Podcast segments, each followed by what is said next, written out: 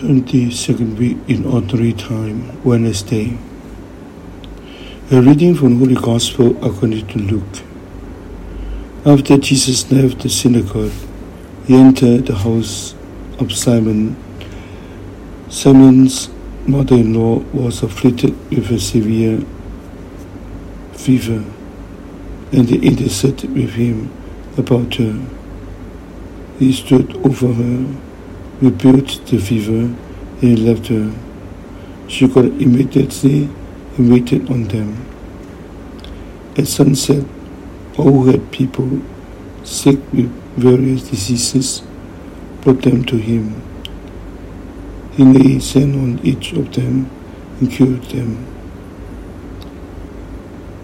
And demons also came out from many, shouting, You are the Son of God but he rebuked them and did not allow them to speak because they knew he was the Christ.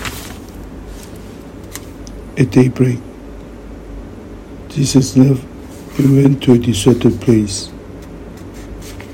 The crowds went looking for him, and when they came to him, they tried to prevent him from leaving them.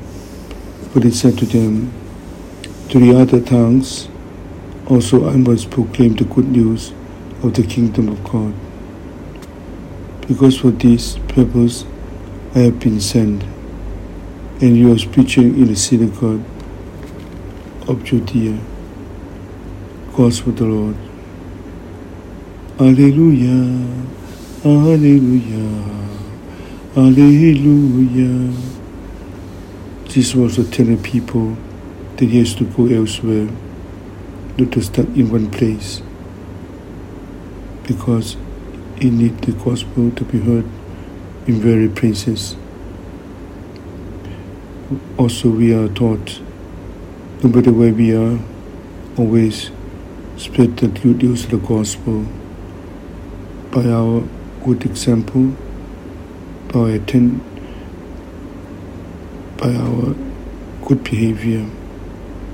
Jesus invites us no matter where we are, just to live the spirit of the gospel. Jesus worked by on himself, by himself. Important be our instrument of love, and he will do the next part.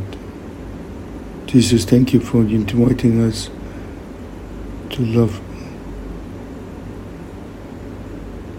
Jesus, today we offer all the places, all the people that we meet, that we are, that the Spirit descend upon them and have a good encounter with all people. Jesus, thank you for setting us to be your disciple. Thank you, Jesus.